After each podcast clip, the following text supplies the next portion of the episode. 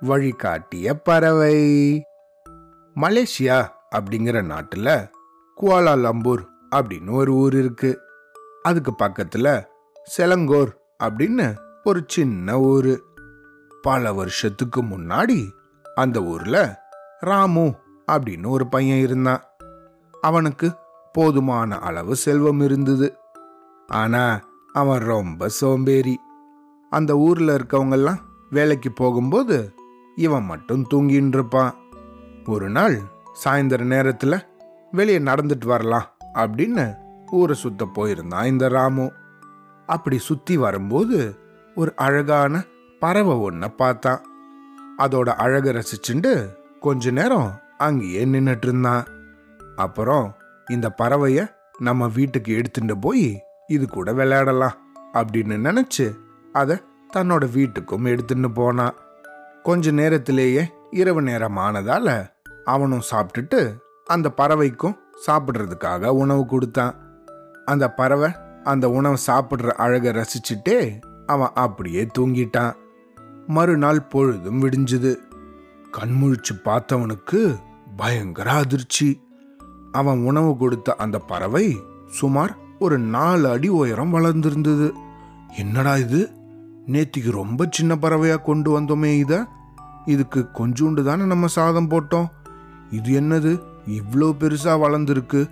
அப்படின்னு ரொம்ப வியந்து போயிட்டான் இந்த மாதிரி அந்த பறவையை பார்த்து வியந்துன்னே தன் மனசுக்குள்ளேயே இவன் பேசிட்டு இருந்தான். உடனே அந்த பறவை இவனை பார்த்து நீ எடுத்துட்டு வந்த பறவை தான் நான். ஆனா இன்னைக்கு நான் கொஞ்சம் பெருசா வளர்ந்துட்டேன். எனக்கு ஒரே பசிக்குது. ஏதாவது சாப்பிட கொடு அப்படின்னு கேட்டுச்சு. உடனே அதுக்கு கொஞ்சம் தானியங்களை போட்டான். அந்த பறவையோ அவன் போட்ட தானியங்களை லபக்கு லபக்குன்னு ஒரே வாட்டி சாப்பிட்டுருச்சு. சாப்பிட்டுட்டு எனக்கு இன்னும் பசிக்குது அப்படின்னு சொல்லிச்சு. இந்த ராமுவோ தனக்காக இருந்த உணவையும் அந்த பறவைக்கு கொடுத்தான். அவனுக்கு சாப்பிட்றதுக்கு எதுவுமே இல்லை. அதனால வீட்டை விட்டு வெளியே போனான். பகல் நேரம் முழுக்க வெளியில இருந்துட்டு ராத்திரி வீட்டுக்கு திரும்பி வந்தான். திரும்பி வந்து பார்த்தா அந்த பறவை இன்னும் பெருசா வளர்ந்துருந்தது. வீடு முழுவதும் அந்த பறவையே அடைச்சின்றுச்சு. இவனால வீட்டுக்குள்ளேயே போக முடியல. என்னடா இது? இவ்வளவு பெருசா வளர்ந்துருக்கு? அப்படின்னு ராமுவுக்கு பயமும் ஆச்சரியமும் ஏற்பட்டது. என்ன பண்றதுன்னு தெரியாம வீட்டுக்கு வெளியே வந்து திண்ணையில் உக்காந்துட்டு இருந்தான் குளிர் வேற ஆரம்பிச்சிடுச்சு. ராத்திரியும் ஆயிடுச்சு. வேற வழி இல்லாம அந்த குளிர்லயே நடுங்கினே தூங்கினான் அடுத்த நாள் பொழுது விடிஞ்சதும் ராமுவுக்கு ஒரே பசியா இருந்தது.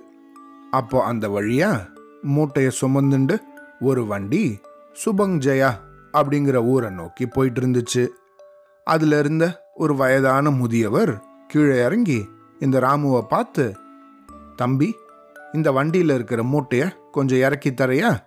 நான் உனக்கு பணம் தரேன் அப்படின்னு சொன்னார். அதுக்கு இந்த ராமுவோ எனக்கு பணத்துக்கு பதிலாக சாப்பாடு கிடைக்குமா? அப்படின்னு கேட்டான். அதுக்கு அவரோ தாராளமாக வாங்கித்தரேன் அப்படின்னு சொன்னார். பசியோடு இருந்த இந்த ராமுவுக்கு அவர் வாங்கி கொடுத்த உணவு அமிர்தம் மாதிரி இருந்தது. நல்லா வயிறார சாப்பிட்டதுக்கப்புறம் தன்னோட வீட்டுக்கு போனான். அப்படி போகும்போது இந்த பறவைய எப்படியாவது நம்ம வீட்டில இருந்து அனுப்பணுமே அப்படின்னு நினைச்சிட்டு இருந்தான் கொஞ்ச நேரம் கழிச்சு தன்னோட வீட்டுக்கு போனான் அங்க போய் பார்த்தா அந்த பறவை கொஞ்சம் சின்னதா இருந்தது ஏ என்னடா இது? பறவை கொஞ்சம் சின்னதா இருக்கே அப்படின்னு அந்த பறவையை பார்த்து தன்னோட மனசுலயே நினைச்சிட்டு இருந்தான் உடனே அந்த பறவை அவனை பார்த்து உன்னோட சோம்பேறித்தனமும் கொஞ்சம் குறைஞ்சிடுச்சு தானே அதனால தான் அப்படின்னு சொல்லுச்சு. இவனுக்கு ஒன்றுமே புரியல. அடுத்த நாள் அவன் தூங்கி எழுந்ததுக்கப்புறம் ஒரு கூலி வேலைக்கு போனான். கிடைச்ச கூலியில் வயிறார சாப்பிட்டான்.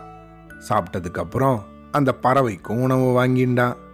இப்போ அவனுக்கு ரொம்ப சந்தோஷமாக இருந்தது.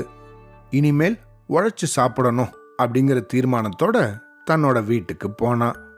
அங்கே போய் பார்த்தா அந்த பறவை அவன் முதல்ல எப்படி எடுத்துட்டு வந்தானோ அதே போல சின்னதா இருந்தது. இதை பார்த்த அவன் ரொம்ப சந்தோஷத்தோட எப்படி இவ்வளோ சின்னதான? அப்படின்னு அந்த பறவையை பார்த்து கேட்டான். அதுக்கு அந்த பறவையோ உன்னோட சோம்பேறித்தனத்தை மாத்துறதுக்கு தான் நான் இந்த மாதிரி செஞ்சேன். நான் வந்த வேலை முடிஞ்சுது அப்படின்னு சொல்லுச்சு. நீ முன்னாடி இருந்தது போலவே ஆனது எனக்கு ரொம்பவும் மகிழ்ச்சி அப்படின்னு சொன்ன ராமு இந்த உணவை சாப்பிடு அப்படின்னு அதுக்கு அவன் வாங்கிட்டு வந்த உணவை கொடுத்தான். ஆனா அந்த பறவையோ நீ என் மேல வச்சிருக்க இந்த அன்புக்கு நன்றி. எனக்கு இந்த உணவு வேண்டாம். உன்னோட சோம்பல் நீங்கிச்சு தானே? அதுதான் எனக்கு ரொம்ப நிம்மதி. என்னோட உணவை நானே தேடிக்கிறேன் அப்படின்னு சொல்லிட்டு வானத்தை நோக்கி பறக்க ஆரம்பிச்சிடுச்சு. அந்த பறவை வானத்துல ஒரு புள்ளியா மறையிற வரைக்கும் அதையே பார்த்துட்டு இருந்த ராமுவுக்கு அழுகையே வந்துடுச்சு இந்த உலகத்துக்கு ஞானத்தை ஊட்டுறதுக்காக வந்த பறவை போல இருக்கு இது அப்படின்னு நினச்சிட்டே தன் கண்கள்லேருந்து வந்த கண்ணீரை தொடச்சி விட்டுன்னா ராமு. இந்த கதையிலேருந்து நம்ம என்ன தெரிஞ்சுக்கணும்? எப்பவும் உழைச்சி சாப்பிட்டாதான் வாழ்க்கையில் மகிழ்ச்சி நிலச்சி இருக்கும். சரியா? அவ்வளோதான்.